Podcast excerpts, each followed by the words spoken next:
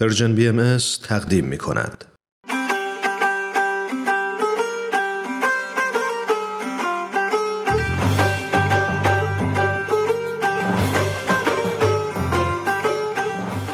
سربلندی ایران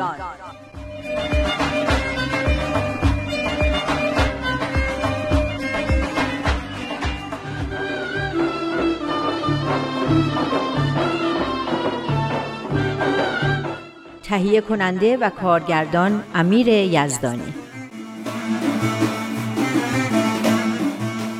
بفرما اینم یه چای داغ قند پهلو. من که قند نمی‌خورم. نگران نباش بابا منم قند پهلوش نذاشتم. همینطوری خواستم یه تبلیغاتی براش کرده باشم. بیسکویت و خورما روی میز هست. ممنون. دیشب نشد ازت بپرسم جلسه دعا چطور بود؟ عالی خیلی خوب بود. ممنون که منو دعوت کردی. کاش می‌شد مامان بابا من می اومدن خب اگه دوست داشته باشن چه اشکالی داره؟ هفته بعد با مامان بابات بیاین. دوست که دارن بس که من تعریف کردم که اینطوری بود و اونطوری بود و بابام اونقدر خوشش اومد که گفت می‌خواد بیاد دعای امام جعفر رو اونجا بخونه. خیلی هم عالیه. دستشون هم درد نکنه. وای اون دعایی که مامانت خوندن عالی بود. خاک ایران را از آغاز مشک بیز فرمودی؟ اگه بخوای برات می‌نویسم. اشکالی نداره پس حتما برام بنویس. می‌خوام ببرم برای بابام بخونم. بابام عاشق ایرانه. حسابی ذوق می‌کنه. راستی اگه اشکالی نداره می‌خوام یه قسمتی از پیامی هم که با هم خوندیم و برای مامان بابام بخونم. کدوم قسمتش رو می‌خوای؟ همون که درباره حالت دعاست. اینکه میفرمایند باید از ترس و توقع و تظاهر و خرافات دور باشه و به عشق خداوند و از روی پاکی دل و صداقت خونده بشه؟ نه. بذار البته اینم که گفتی خیلی خوبه ها اما اینو می‌خوام بخونم. دعا مناجات گفتگویی است مستقیم و بدون واسطه بین روح بشر و خالق او. به منزله غذای روح است و باعث تداوم حیات روحانی. همچون شبنم صبحگاهی موجب تراوت و لطافت قلوب می گردد و روان را از تعلقات نفس اماره پاک و منزه می سازد. ناری است که حجبات را می سوزاند و نوری است که انسان را به سوی پروردگار می کشاند موجد قوتی است روحانی که پرنده روح را با بال و پر خود در فضای نامتناهی الهی به پرواز درآورده به قربیت درگاه اهدیت فائز می نماید. اون قسمتی هم که تو گفتی هم می‌خونم براشون طولانی نیست یکم؟ تازه اگه بشه که می‌خوام کل پیام رو براشون بخونم. اینکه تو معبد بهایی علم و دین و خدمت و عبادت با هم ترکیب میشنم خیلی جالبه. به نظر من اول همون قسمتی که انتخاب کردی رو بخون. ببین خوششون میاد. اگه دوست داشتن و خودشون خواستن کاملش رو بخون. راست میگی اینجوری هم بهتره. خب بریم سر پیام امروز. پیام امروز که خیلی کوتاهه. مال نوروز 94 آره در اصل پیام تبریکی به بهایان همه دنیا و همه مردم ایران. بهایان همه دنیا؟ آره دیگه نوروز و همه بهایی از هر ملیتی که باشن جشن می‌گیرن.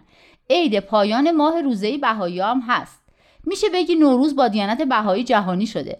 وای اگه اینو به بابام بگم که میاد بهایی میشه.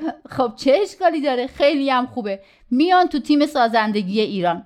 البته مطمئنم همین حالا هم هر کاری از دستشون بر بیاد برای ایران می‌کنن. خیلی آرم می‌شناسم که مثل بابام هستن و فقط نمی‌دونن چه کاری باید بکنن یا چه کاری بکنن موثرتر و بهتره.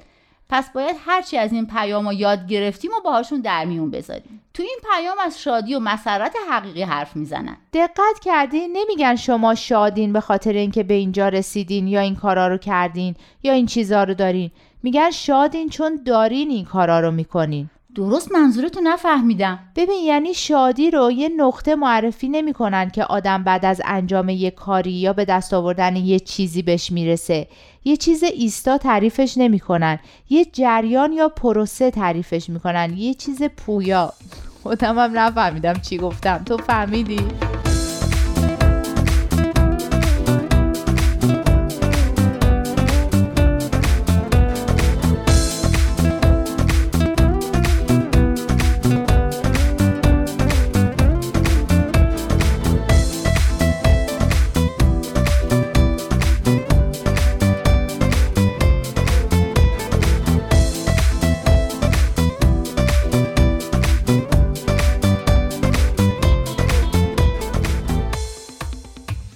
میفرمایند شادی و مسرت چیزیه که آهان اینجاست. شادی و مسرت رو اینطوری تعریف می‌کنن. کیفیتی روحانی که از آن کسانی است که علا رقم شرایط مادی و اجتماعی برای تقرب به درگاه اهدیت و درک و ترویج کلام الهی میکوشند.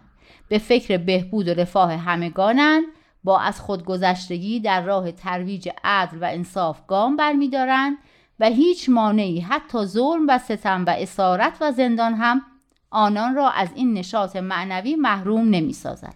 می‌بینی یعنی شادی به این ربطی نداره که کی هستی و کجا هستی و چه موقعیت اجتماعی داری و مال اموال چطوره یا حتی چه موفقیت هایی به دست آوردی؟ به این ربط داره که چه کارایی داری می‌کنی؟ تعریفشون ایستا نیست پویاست. آها می‌فهمم. شادی رو در حال حرکت تعریف می‌کنن. شادی وقتی به دست نمیاد که یه کارایی رو بکنی و یه چیزایی رو به دست بیاری و بعدم بشینی و خستگی در کنی و اون موقع احساس شادی کنی. شادی وقتی بهت دست میده که در حرکتی. آفرین همینو می‌خوام بگم. یادت همش منتظر بودیم یه موقع دیگه خوشحال بشیم؟ وقتی تابستون بشه و تعطیل بشیم. وقتی دیپلم بگیریم. وقتی درسمون تموم بشه. دقت کردی همش فکر می‌کنیم وقتی بیکار بشیم خوشحال میشیم. اما بزرگترین وقت بیکاری ما یا تو خوابه یا تو مرگ. نه راست میگی یا بیت اعظم شادی رو تو تلاش تعریف می‌کنن. البته نوع تلاشش هم مهمه ها هر حرکت و هر تلاشی هم باعث شادی و رضایت روح و روان ما نیست. منم همینو می‌خوام بگم. کار و تلاشی که باعث شادی و مسرته رو هم یه چیزایی معرفی می‌کنه که اگه ما بودیم هرگز به فکرمون نمی‌رسید. راست میگی. اگه از هزار نفر بپرسن چه کارایی باعث شادی و مسرتتون میشه شاید یکی هم این جوابا رو نده. شاید برای همینه که ما مردم همیشه ناراضی و شاکی هستیم و از هیچ چیزی خوشحال نمیشیم. شنیدی که میگن مردم از زور سیری فلان اعتراض یا انقلابو کردن؟ آره همه برای معاش تلاش می‌کنن. اما وقتی چند برابر اون معاش رو هم به دست میارن بازم راضی نمیشن. چون آدم فقط جسم نداره که با خوراک و پوشاک راضی بشه. روح هم داره که نیازهای دیگه ای داره و آدما اغلب ازش قفلت می‌کنن. ازش قفلت می‌کنن و بعدم نمی‌فهمن چی تو زندگیشون کمه. باز دوباره میرن سراغ همون چیزایی که نیاز جسمشونه و تونا افراط می‌کنن. یعنی واقعا اون چه که زندگی ما کم داره تلاش در راه عدالت اجتماعی و رفاه دیگران و تلاش برای درک و ترویج کلمات الهیه. به نظرم اون چه که زندگی همه ما کم داره و باید پیداش کنیم معناییه که یه هدف والا و با ارزش به زندگی میده. و اینایی که بیت اعظم فرمودن اون اهداف والایی هستن که می‌تونن زندگی ما رو ارزشمند و حال ما رو خوب کنن. و دلمون رو شاد و قلبمون رو راضی. آفرین دقیقا. اینش جالبه که میگه شادی و مسرت حقیقی نیروی افکار و ادراک آدم رو هم افزایش میده. مثل دعا که اون هفته خوندیم. یه جورایی انگار شادی هم مثل دعاست. فکر کنم خدا دوست داره دل ما شاد باشه. البته شادی حقیقی و عمیق. آفرین خیلی نکته خوبی بود. چقدر برداشتهای تو قشنگ و جالبن. تو که اینو گفتی به نظرم رسید که شادی و مسرت حقیقی هم یه حالت روحانیه. مثل حالت دعا مناجات. آره دیگه درستم هست. چون هر دوشون یه جور حالت آرامش و رضایت درونی هستن. جالبه که اینم مثل دعا آدم و سر شوق میاره که خدمت کنه. این اقدامات هدفمند که اینجا نوشته همون خدمت میشه دیگه نه؟ آره فکر کنم. اصلا خود اینجا هم نوشته اقدامات هدفمند در مسیر بهبود رفاه عمومی. پس خدمته. درسته. بعد هم نوشته بهترین و مقبولترین کارها اینه که دیگران رو شاد و خوشحال کنیم. این بیان حضرت عبدالبها رو هم اووردن تا توانید قلوب انسانی را فرح و شادمانی بخشید و از برای جمیع بشر کامرانی طلبید. کلا پیام نوروزی شاد و الهام بخشی بود. خیلی دوستش داشتم.